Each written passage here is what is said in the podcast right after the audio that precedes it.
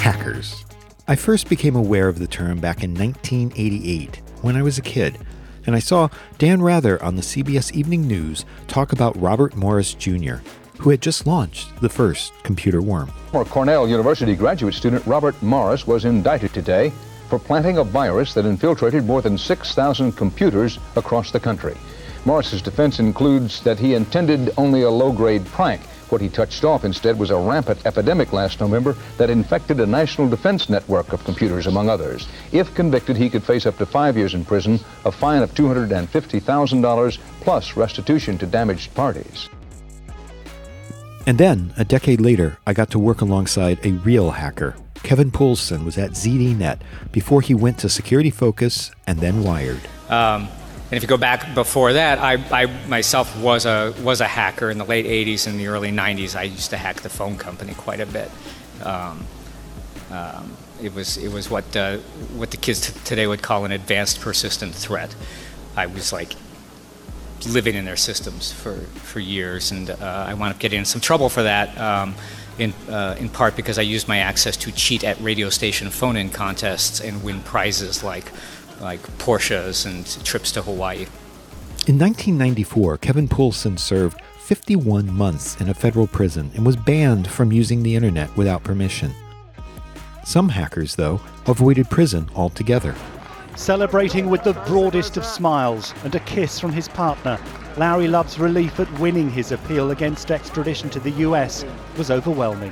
We're very happy and relieved, and we're very thankful for, for the High Court, for the judges, for their wisdom and discernment. Um, thankful for all of the support that we've had, without which I'm not sure I would have made it this far. The thirty-three-year-old from Suffolk faced charges from U S prosecutors of hacking into computers at various American agencies. His lawyers argued his Asperger's and depression would make any extradition oppressive. Today, the High Court agreed. Only for some hackers, the threat of going to prison proved to be too much. A brilliant computer programmer, a world-class university, and a federal prosecutor. A three-way collision that some speculate led to a deepening depression for twenty-six-year-old Aaron Swartz. Swartz was best known as the co-founder of Reddit, a widely used social news and entertainment website built around user-submitted content. President Obama even used Reddit to reach more than five million voters during his re-election campaign, most of them young people. In his short life, he became a folk hero, pushing to make web content free. But with prosecutors pressing serious charges, Swartz hanged himself Friday at his Brooklyn apartment. His lawyer says he doesn't know what put him over the edge, but the notion of prison time had Swartz deeply worried. But I know this case was weighing heavily on his mind, and it was a significant source of stress for him. I started the Hacker Mind podcast, in part, to take back the word hacker, which simply means to take apart. However, in courts and in the media, hackers have been demonized. The organization Hacking is Not a Crime is trying to change that narrative around hacking. In a moment, I'll interview its founder.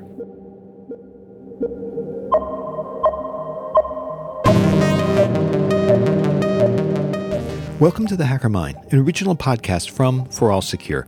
It's about challenging our expectations about the people who hack for a living. I'm Robert Vamosi, and in this episode, I'm talking about hacking, specifically ethical hacking, and whether ethical hacking should be legal under certain circumstances. It's a nuanced discussion, and one that I'm happy to share with you in this episode.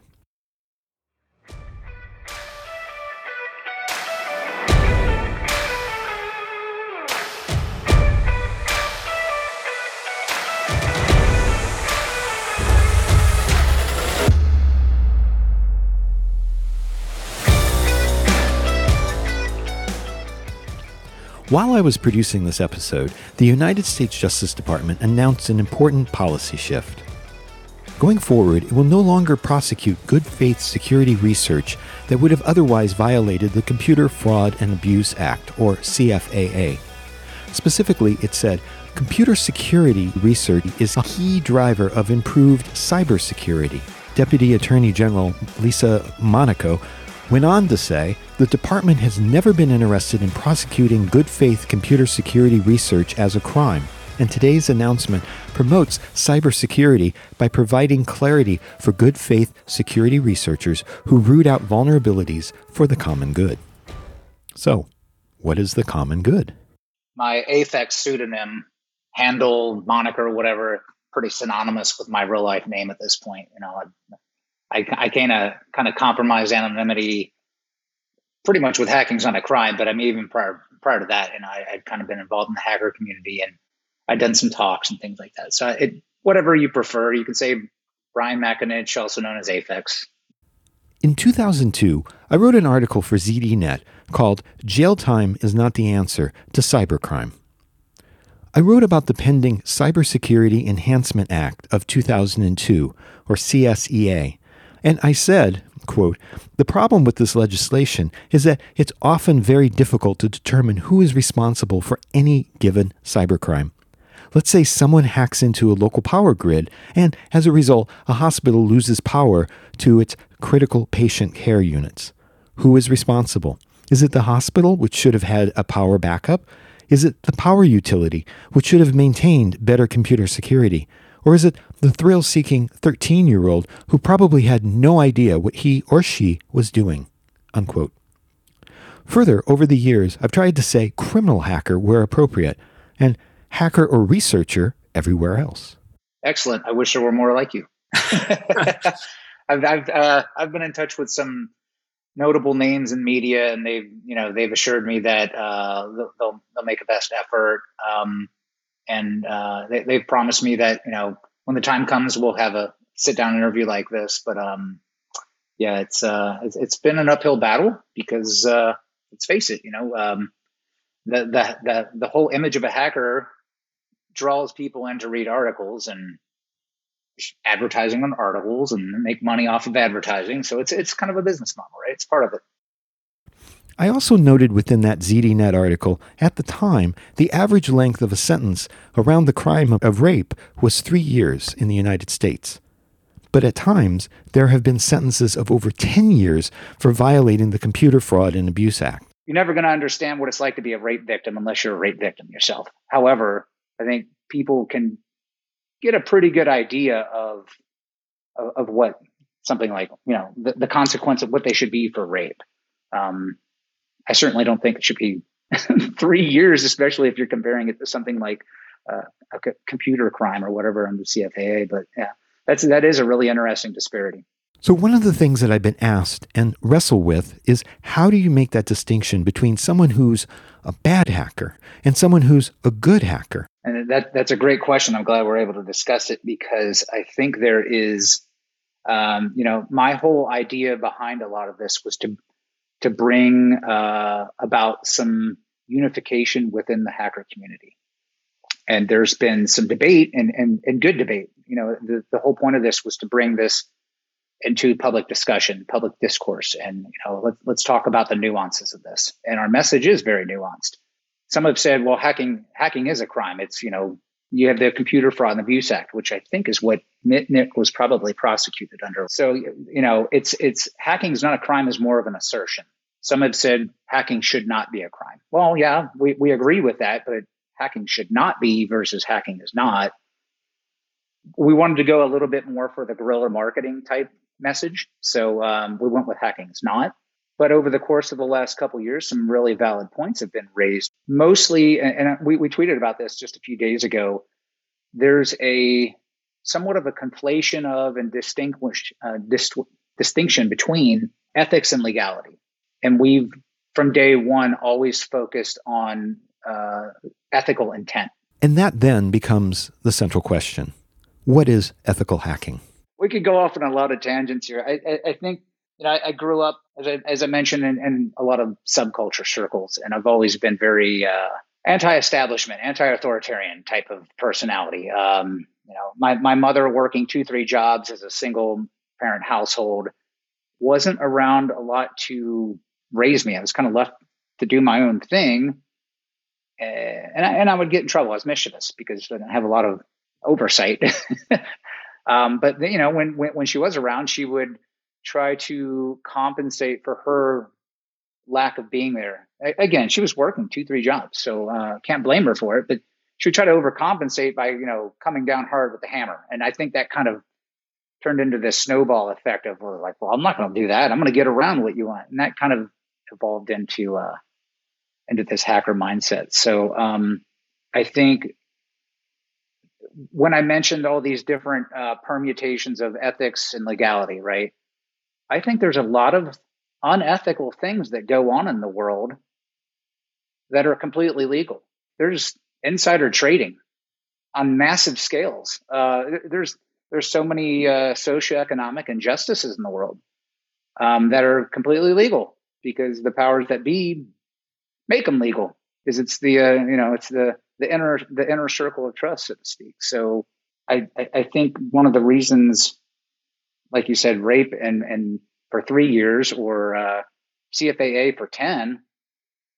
I think it's a little bit because our community, our industry, what have you, is a lot. It's very esoteric to people. They don't really understand it. And when people don't understand something, they feel threatened by it. When people feel threatened by it, they want to throw the book at you.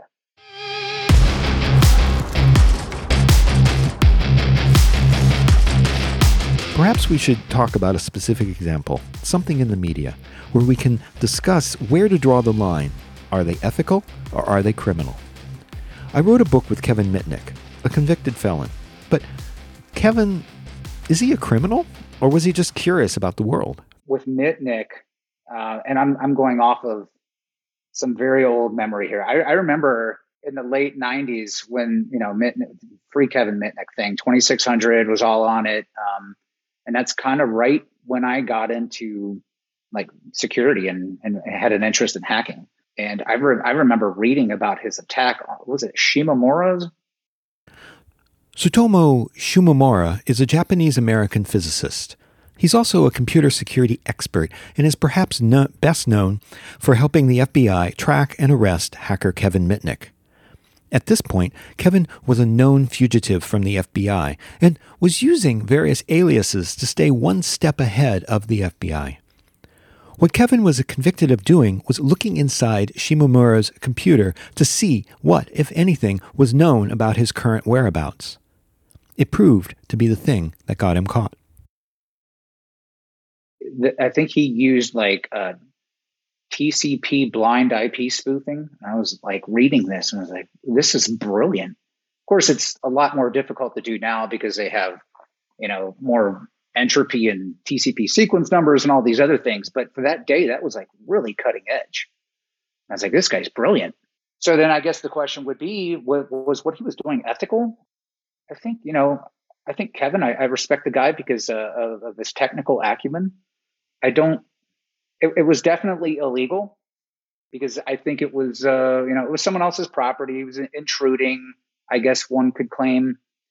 But I don't know if, it, you know, I don't really see it as an unethical act because did he did he do any damage? I don't I don't recall him actually doing any damage. I thought he was just doing it for like kicks and giggles kind of thing, right? And correct me if I'm wrong here. Again, this is going off of twenty-five-year-old memory here or something. But uh, yeah, it was, it, it was a really interesting case study. Yeah. Was it a crime? Well, according to the to the law, it was.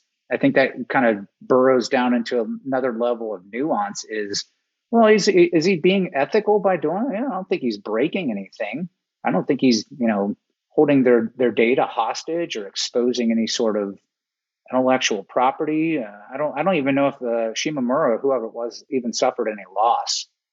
I, I don't know how that was argued in court, but um I, I could argue it was ethical, but it was definitely illegal, um, according to the C F A A anyway. So, Bryan uses a simple rubric to define hacking and its criminal activity. Imagine a grid of four quadrants with ethical and legal forming the X and Y axes. So, in the upper left, you would have ethical and legal, which is what you want to be. Adjacent to this, in the upper right, is ethical illegal. And in the lower left, unethical and legal. And in the lower right, unethical and illegal. Right away, we can dismiss the unethical. That's the red line that Hacking Is Not a Crime draws. So when you're talking about ethics and legality, we have, I'm going to try to keep this straight in my head. You have ethical, legal, ethical, illegal. You have unethical, legal, and unethical, illegal. So just kind of right off the bat, we in no way support anything that's unethical, whether it's legal or illegal, right? Um, because we want to we want to narrow down that nuance to what we can really focus on and have an impact with. Um, we fully condone and support ethical, legal, obviously, and where we're really trying to have an impact is on the ethical, illegal. So if you're ethical in doing something legal, that's fine. But if you were ethical in doing something illegal, that's where whistleblowers come in. They're the ethical people who see something wrong, and sometimes they must perform an act of civil disobedience or even break the law. This is the ethical, illegal side of the quadrant. Um, you know, I think uh, we've had uh, Daniel Ellsberg, you know, whistleblower type stuff. Um, I think that's important. Uh, transparency in society so that, you know, the constituents know what's really going on. I'll go on the record and say, you know, I'm a, I'm a fan of, of Snowden. So things like that, I think, There, there's there's a conversation to be had about how we approach that, but we've been growing so quickly um, just in popularity that we have to move the needle slowly on on the messaging, right? Because we don't want to take some huge leap one way or the other, because then we're we, we may gain ten percent but lose twenty, and now now we're losing ground on it. So we've we've got to we've got to move the needle slowly on it. So how do you move the needle slowly? We want to, uh, you know, we're, we're we're advocating for global policy reform. So some of these nuances, I think, have really, you know, again, stirred up some good discussion. But we we've gotten a lot of really good, we'll call it feedback. This is it's it's a controversial topic, you know, to some degree. Uh, a lot of people have uh, a lot of strong feelings about what we're what we're bringing to public discourse. So um, that's kind of really where we're focusing on. Staying with the legal for a moment, we have the Digital Millennium Copyright Act, D M C A, in the United States. And it's only recently begun to carve out some areas where hackers are allowed to, you know, look at automobiles and look in certain industries. Maybe it should be broader than that. There's also the right to repair movement in the United States, which I discuss in episode fourteen of The Hacker Mind. Yeah, that's um, kind of another uh, thing that we we support is uh, there's that Right to Repair Coalition, I believe it's called. And, you know, um, a, a lot of this kind of gets back to the property rights topic is, you know, if, if, I, if I buy a, a, an iPhone, um, should I be able to modify it? Um, or if I buy a car, I think there was something in Is it last year, I think, uh, there was a, some legislation going through in Massachusetts that was supposed to set precedent for if you could have the right to repair your own car, or if they effectively want to lock you out and make you go to the dealership or some authorized mechanic, whatever, which, of course, then they're going to price, price gouge you. Um, so we're, we're really big advocates of right to repair, and D M C A obviously falls into that as well. Again, we can dismiss the unethical. That's the red line. Yeah, and, and again, we, we we we condone ethical, legal. We don't condone unethical, legal, unethical, illegal. But we do want to we, we want to see, you know, policy reform globally for ethical, illegal. Um, because there's a lot of unethical, legal things going on out there that ethical, illegal could fix. Hope that wasn't too confusing. It confused me when I was spinning around in my head thinking about all this one day. A long time ago, I was told that ethical hacking was not a term that you should use. So how do you feel about calling themselves ethical as opposed to what we just discussed? That was kind of one of the first concepts I think we came across during our inception, right, of, of the, the org, was um, ethical hacker. We, we, we like to say that we, we believe all hackers are implicitly ethical. So to say that you're an ethical hacker is to say that uh, Matt Blaze had, I'm trying to find it here. He had a really good tweet a couple weeks ago. Uh, people who call themselves ethical hackers make me nervous in the same way I make people nervous if I called myself a non-cannibal professor. It's funny, but it's true. I mean, uh, it's it's almost like saying, "Oh, well, I'm an ethical doctor," uh, or "I'm a uh, you know I'm an ethical journalist." Well, I hope you are. I mean, there's also a list of words on the hacking is not a crime dot org website, commonly used within InfoSec, that are being challenged today. For example, instead of saying white hat, we should say hacktivist or researcher or even whistleblower. And instead of saying black hat, we should say attacker or malicious adversary or threat actor. Hacking is Not a Crime is facilitating a discussion around these alternatives. I think the, the if I remember correctly, and this is very ironic, I think the whole white hat, black hat thing came out of DEFCON circa two thousand, maybe?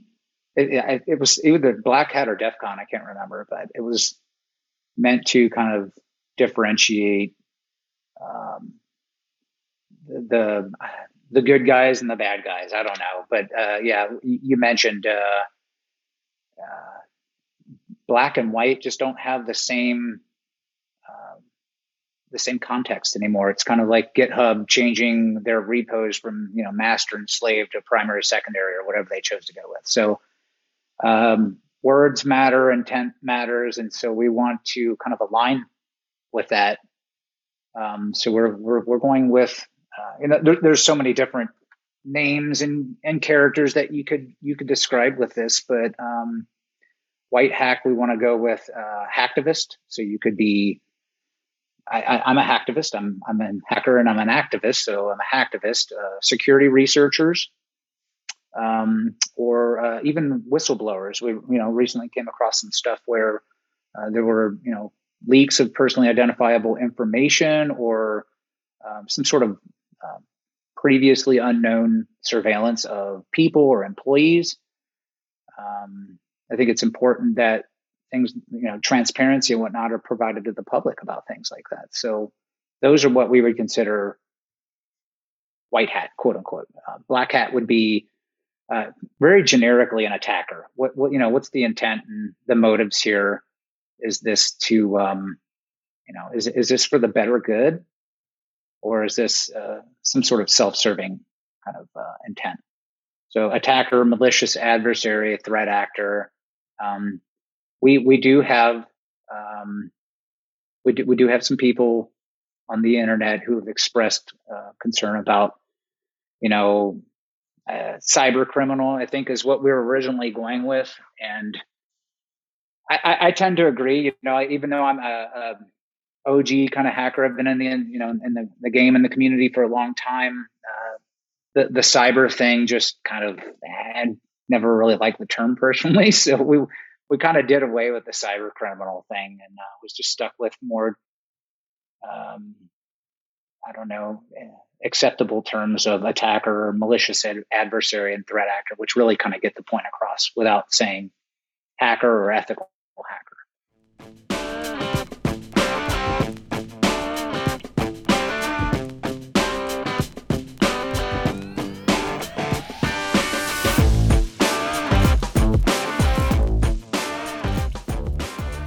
this really is the Gen X episode of Hacker Mind. If you came of age in the eighties and nineties, you may remember this. Skateboarding was huge. Everybody had a board, even I. And this amazing ability to stay on my feet after a major wipeout. But that's a story for another day. Bryan was also into skateboarding, and this was before skate parks. This was when you would skate anywhere you possibly could, including public and private property. You know, the, the whole story really goes back to kind of my childhood uh, days. Um, Uh, I don't know. There's a couple places I could start, but I'll, I'll kind of we can we can move back a little earlier than this point in life. But um, when I was young, I was a skateboarder um, in the eighties, and uh, you know, I was your your prototypical Gen Xer. My parents were divorced. Dad was uh, you know pursuing his career around the country, uh, so it was a single parent household. Mom worked two, sometimes three jobs, so we were we were kind of poor. And, uh, you know, I had the luxury of building uh, half pipes in my backyard. Um, I didn't have uh, the luxury of skating swimming pools like they do in San Diego. They don't have pools uh, in Ohio. um, so uh, I was skateboarding, and my only option would be to skate on public and private property, uh, whether they were like, you know, stairs and handrails or embankments or curbs or whatever it was. Um, and at the time, I, I, you know, I was, you know, I skated from the age of six to fourteen, maybe. Um, during that time, uh, probably when I was about twelve, I didn't really understand the concept of property rights, public, private property, and things like that. Um, but the police would harass us and, and many skateboarders just for, you know, being out with their friends. You know, and in retrospect, private property, okay, I get it. And then, uh, you know, at that time, there was the whole skate and destroy mantra, which probably didn't kind of lend itself to our, uh, you know, our, our um, pristine character. um, but, the, you know, police would um, police would harass us on both private and public property. So public's a little different. You know, it could be a, a park. It could be a, uh, you know, it could be a, a police station. Could be a, you know, city hall, something like that, which is taxpayer subsidized. So um, it got to a point where um, just in, in my small town that I grew up in, uh, several parents got together and petitioned City Hall and said, hey, look, we understand the private property is one thing. You know, if they get their permission, it should be fine. Um, but on public grounds, you know, it's this is taxpayer funded, and our, our kids should be able to skate there. Kind of a, a not quite the First Amendment kind of thing, but it's the same concept, right? It's public property. Uh, we should be able to go and use these f- facilities and just be able to skate around.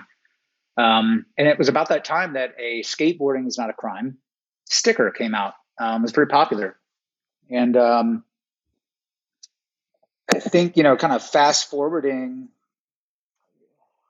however many years that was, it was twenty eighteen. I was um, sitting down with Wirefall, who's uh, one of my local hacker friends here in Dallas. He's the founder of Dallas Hackers Association. And we were sitting down after a meetup, having a beer. Uh, he's kind of O G like me, goes way back. And we were we were just, however it got brought up, we were talking about the the stereotype and the derogatory imaging and whatnot of hackers in the hacking community. And we, you know, we were, we were talking about the imagery, the hoodies and things like that. And it just kind of, I, I just kind of blurted out. I was like, yeah, hacking's not a crime. And then whoop, in my head, skateboarding's not a crime. That was something, you know, a little nostalgic, but then I was like, that sticker really took off. So um, I designed kind of a prototype for it. And there was another gentleman uh, from the Dallas hacker community by the handle Unspecific, um, or otherwise Mad Hat. And uh, he's really into like graphic arts design and stuff. So he helped me kind of brush up um, our, our sticker design. And in twenty eighteen, I took I, I bought five hundred of them on Sticker Mule and took them to DEFCON, and they were gone in like the first day. It's like, okay, you know, I didn't have time to order more. But the next year in twenty nineteen, I took five thousand, and I didn't I didn't attend a single talk. I just handed out stickers. And it kind of just, it, it started taking off from there, I think. Um, and then in twenty twenty pandemic, you know, uh, DEF CON was all virtual. And, um, you know, I had the, the, the Twitter account I had set up in twenty eighteen. I had tweeted this video. It's, it's pinned on our Twitter account, Hack Not Crime. Um, it's something to the effect of what most people think hacking is versus what hacking really is. And it's, you know, it's this short video. It starts off with this, like, you know, up-tempo, like techno beat, and it's showing all these like flashy graphics of encryption, uh, decryption, you know, payload unloading, things like that.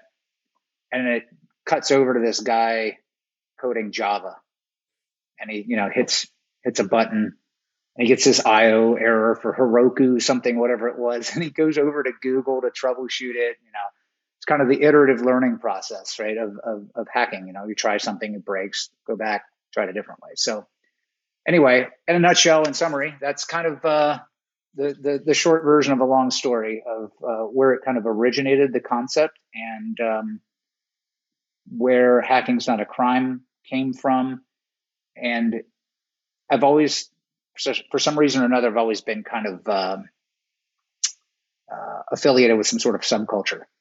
I, I don't know why. I, I just enjoy being part of the the outer circle of society.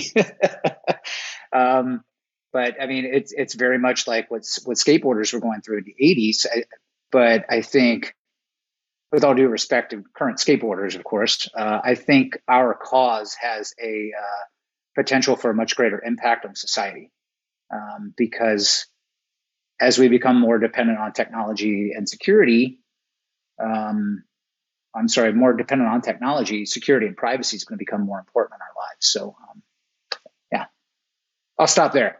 So given that Bryan and I agree on these terms, even share some of the history, has there been any pushback within the security community? Do people want to see hackers dismissed as pejorative, or do they want to embrace the term hackers once again? Not so much InfoSec, and for like the the hacker community that I'm part of, there have some there's been some detractors who, and I won't go into names here. I don't want to want to call them out or anything, but um, you know, we've we've gotten some D Ms on Twitter and emails, and you know, uh, again, our message is very nuanced, so I think sometimes people misunderstand some of it and take it for, oh, well, what about, uh, just talking about Kevin Mitnick. What about Kevin Mitnick? You know, uh, hacking is a crime. He was, he was prosecuted. So you've got, you've got the, the world out there who's not part of the hacking community that just, they don't understand it at all, which is mostly why we're, we're trying to spread this message. It's the point of our cause, but within the hacking community as well, there are people who feel that, um, you know, maybe a bit more anti-establishment, that want to, uh, as I as I mentioned a moment ago, um, uncover unethical things. And so then we we we get into a discussion of, well, you know, if you've uh, compromised somebody and you've exposed some sort of unethical act, is that considered ethical? And you know, that's, that's, that's part of the debate now. Right. And again, that's, that, that's why we formed this. We want to have those conversations. So.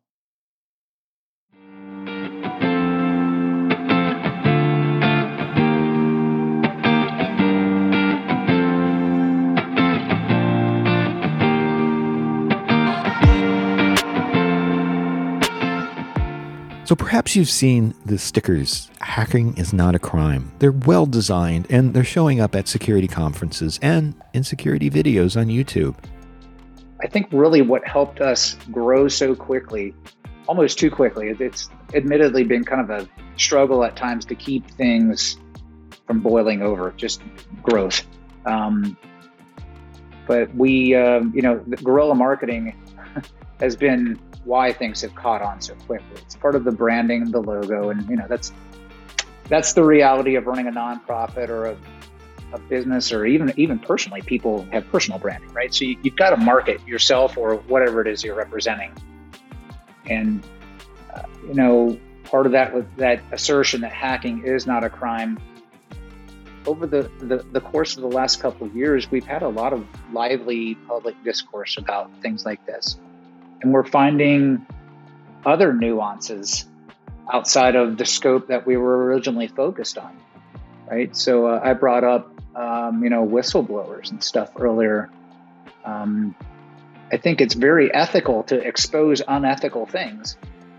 And so, you know, we're, we're, we're slowly um, moving the goalposts a little bit to kind of encompass elements of that type of mindset as well. Um, this, as I mentioned before, is as we become more dependent on technology, so too will our personal privacy and security be impacted. And if we're not actively looking for vulnerabilities or actively exposing unethical acts, I think just as a global society at this point, we're all going to suffer in the end. So, um, I know we've got some uh, some folks out there that don't necessarily agree with us, but I um, I encourage them to be uh, patient and, and as supportive as they're willing to be, because I really want to make this a a, a unifying theme among the hacker community.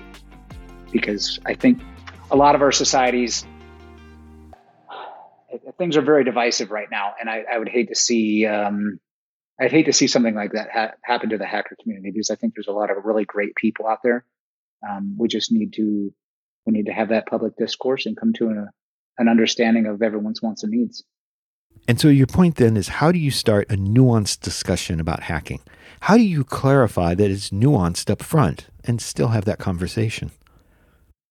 Yeah, well, I mean, we, we've had some recent updates to our website um, that, you know, call out, you know, specifically, uh, here, I'll actually read it. I just had it pulled up. Um, hacker is simply an inquisitive, cr- critical thinker who solves complex problems with unorthodox means. The actions and methods by which these problems are solved, be they social, financial, economic, political, technological, or otherwise, is called hacking. So, you know, you, you've got the whole life hacker. You, there's a website called uh, like Life Hacker or something like that, lifehacker dot com, I think. Okay, yeah, technically you're kind of, you know, doing something in an unorthodox manner. You're hacking something. But I think hacking, the mindset, can be applied in so many different contexts. So we wanted to clarify just right up front on our website that it could be it could be social, financial, economic, political. It doesn't have to just be technological, which is where hacking's really been focused. But getting back to my earlier point, we're more and more dependent on technology, but it's a means to an end of maybe some of the other ones, right? The the social, political, economic, whatever. After this podcast, head over to hacking is not a crime dot org. There you will see a few terms that are certainly up for discussion. Throughout the last year, year and a half, we've reached out to a lot of different uh, media outlets. You know, our, our our our site states very clearly that a lot of this image and, and characterization of hackers in the hacking community comes out of global media and pop culture sources.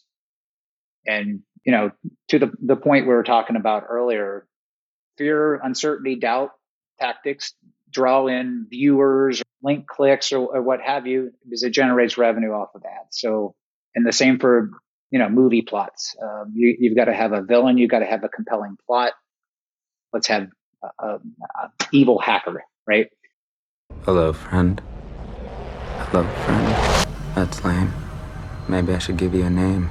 They do have some some good movies like Hackers. Hack the planet! Hack the planet! Shut up and yeah. Get in the car!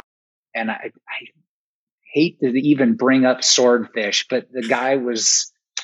God, that movie was bad, but it was like cheesy bad, right? Ever heard of Operation Swordfish? Nope. It's a sweet deal. Nine and a half billion. Do you have any idea of how much money that is? We're going over the phone lines. Pop the firewall. Sit back, wait for the money.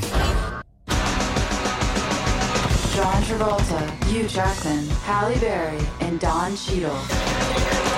Swordfish. Where we've really started to focus just in the last couple of years is just spreading awareness, laying laying the groundwork, and then having open conversations with people like yourself. Um, you know, we we've talked to some other digital rights groups. Um, we've got some um, really good partnerships going.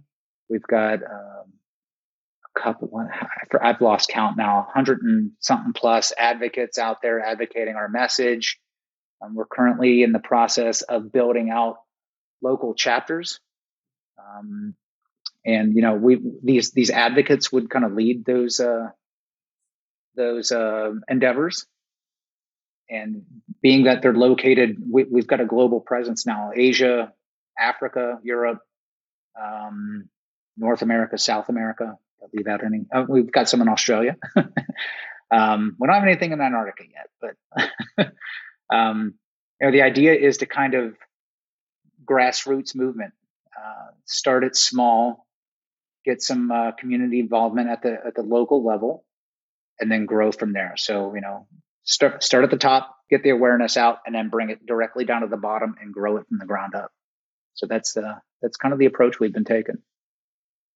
So beyond coming up with clever mantras and beyond coming up with stickers and new names for old terms, so what would a local leader within Hacking is Not a Crime be asked to do?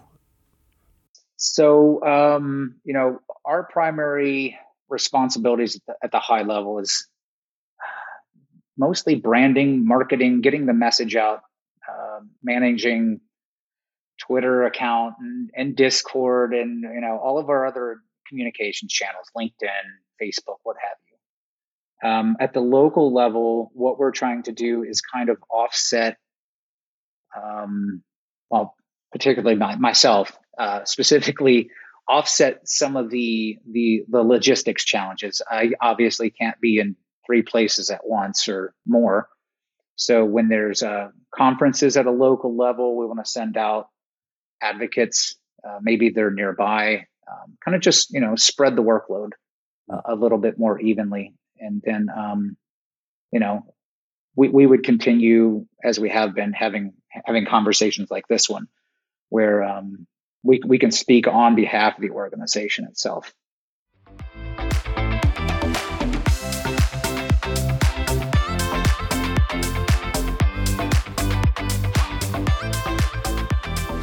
So if this is the Gen X version of the hacker mind, then what about Gen Z, the up-and-coming generation of young hackers?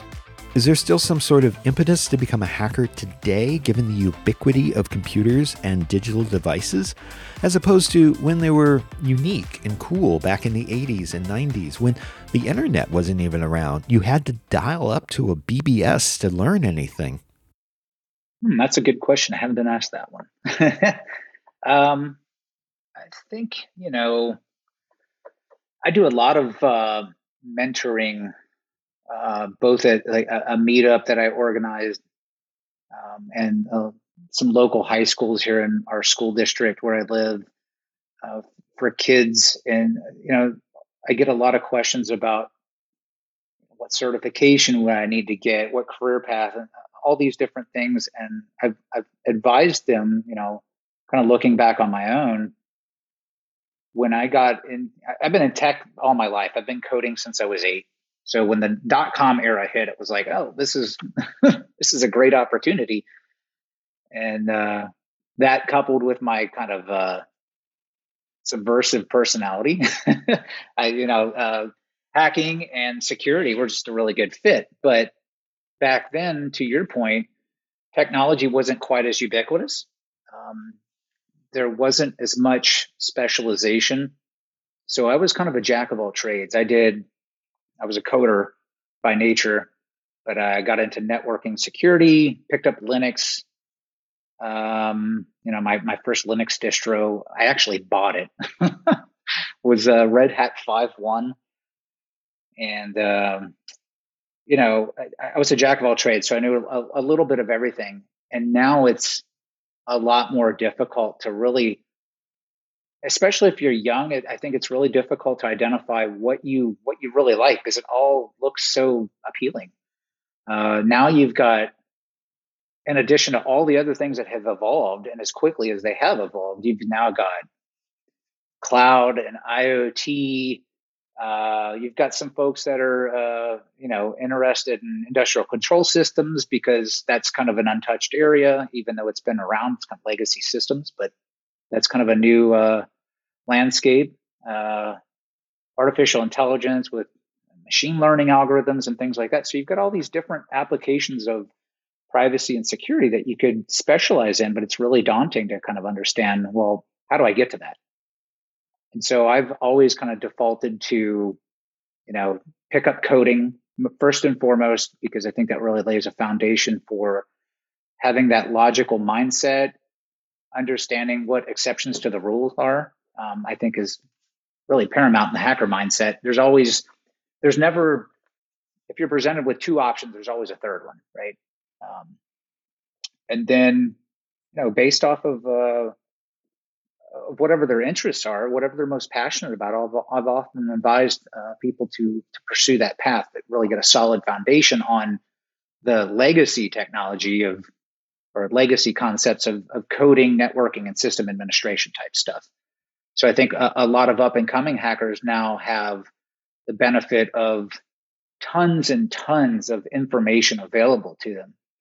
But I think it, it can also, you know, um, There's there, choice is great, but there can also be too much choice where you're overwhelmed with it and really don't know where to begin. So um, I, I think there's it, it is a bit of a, a pro and con. It, it kind of cuts both ways. Whereas I, I could definitively say, yeah, I want to do, I want to go do this, and I want to focus on hardware or software or whatever it was. Uh, I think the the the next generation of hackers, if we want to call them that, have a lot of choices, but it may be difficult for them to really hone in and identify what their passion and focus might want to be. I guess I'm wondering whether we're going to get another generation of curious hackers, or if this type of work becomes vocational and becomes expected, that you, of course, you know how to do computer security. Of course, you know how to do these things. Yeah, good question. Um, I think there's a little, I mean, you know, part of our, our mission is uh, the influence that media and pop culture has on on how our character is um, characterized, our persona is characterized. Um, so I, I, I have met a lot of people that their um, their first idea their, of what a hacker is or what a hacker does might be something like Mister Robot. Um, not necessarily bad in a sense. I mean, it, it does get it does get people. Maybe it inspires them to to pick up coding, or oh, I saw a, a command prompt. What was he doing? And they find out it's Linux, and maybe they discover Linux. Um, vocational. Um, could, yeah, I mean, I think it, it cuts both ways there too. I mean, it could just be. Um, Maybe all along they've they've had this uh, kind of itch with science and technology. Um, we didn't really cover that part of like my childhood, but that's that's certainly where I where I started. So um, you know, with this being a lot more prominent in society for for good or bad, however the hackers are portrayed, I think there is some benefit that it, it might just kind of inspire uh, the next generation to to pick up a book and, and read about, you know, computer networking, or, or maybe teach themselves how to code or something. I did an episode with Jack Cable last year. He's an incredibly impressive young man doing so many things at the age of twenty-two. Yeah, he struck me that he was identified early and went mainstream, working with the government and CISA and Bo Woods. But also what we talked about was his ransomware thing, where, you know, he had a friend who had an uncle who had a problem with ransomware, and just off the cuff, Jack was able to fix it. I'm wondering if we still have that wildness, whether you still have that curiosity in the young people coming in. The ones I'm working with are uh, seniors, and it's part of like this capstone project that they do is uh, uh, they call it an independent study and mentorship. So they uh, each of the students, whatever field they want to go in, reach out to someone in the local community for that field. And my name just, I own a, I own a startup. And if you look up cybersecurity Dallas, it's in the first, it's in the top ten, right? So my name pops up, and I, I've been contacted several times for that. So, but it is, it is a lot of fun. Uh, they're, they're, they're all seniors. They're very, very passionate, which I love to see. Uh, the, the first student, Uh, I'm trying to think back. Was it twenty? I think it was twenty sixteen. The first, the, the first mentee I worked with found an I door vulnerability in this uh, image posting website, reported it, and got a C V E assigned for it. This is a senior in high school, so like just right off the bat, this guy's got a C V E he can put on his resume. You know, I found this as part of my capstone project. I think that's really cool. I'd like to thank Bryan for discussing the term hacker and sharing his personal history as well. Not everyone who hacks is a bad actor, and not everyone who takes things apart should be demonized. Yeah, there are T V shows, movies, and even podcasts that glorify the crimes of some people who hack, and that's probably fine if they're called out as criminal hackers. But the vast majority of us are just curious and sometimes have real need to expose wrongdoing in the world today. It's great that the U S Justice Department is enlightened enough to recognize security research as being done for the common good. Let's continue to push that envelope. Let's continue to see hackers as they are, hyper-bright, curious people. And please, feel free to talk about the criminal hackers as just that. Hey, if you enjoy this podcast, tell a friend. I bet there are others who like commercial-free narrative information security podcasts. I have so many stories about hackers who are making a positive difference in the world. I don't want you to miss out. Let's keep this conversation going. D M me at Robert Vamosi on Twitter or join me on Discord. You can find the deets at hacker mind dot com. The Hacker Mind is brought to you every two weeks, commercial-free, by For All Secure. For The Hacker Mind, I remain the not criminal, just a hacker, Robert Vamosi.